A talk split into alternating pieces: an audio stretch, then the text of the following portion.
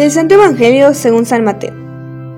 En aquel tiempo, Jesús dijo a sus discípulos, Han oído ustedes que se dijo a los antiguos, no jurarás en falso, y le cumplirás al Señor lo que le hayas prometido con juramento.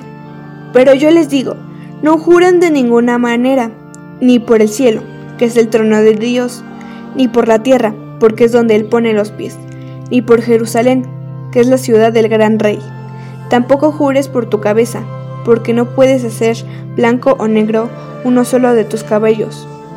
Digan simplemente sí cuando es sí y no cuando es no. Lo que se diga de más viene del maligno.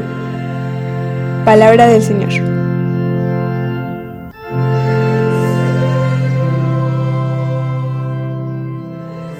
Les saludamos en este sábado 13 de junio, décimo del tiempo ordinario día en que la iglesia celebra la fiesta de San Antonio de Padua.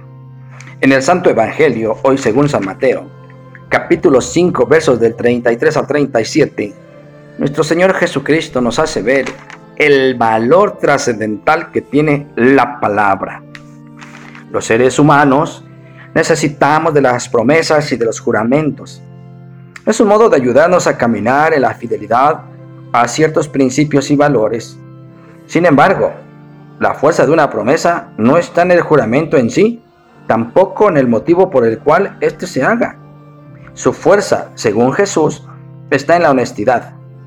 Para precisar esto, el Señor se manifiesta en contra de la multiplicación de juramentos como si, a fuerza de jurar por todo, la persona o la comunidad fuera más fiel a Dios o a su voluntad.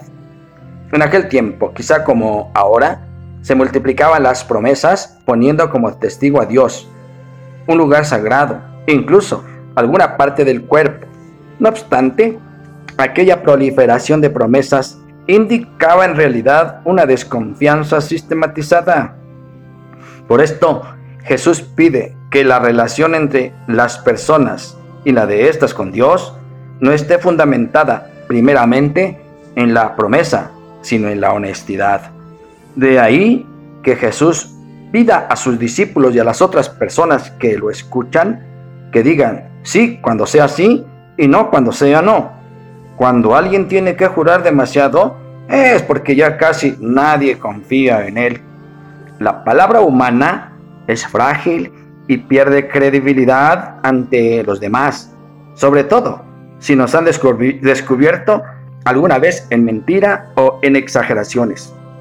Por eso solemos recurrir al juramento, o lo más sagrado que tengamos para que esta vez sí nos crean.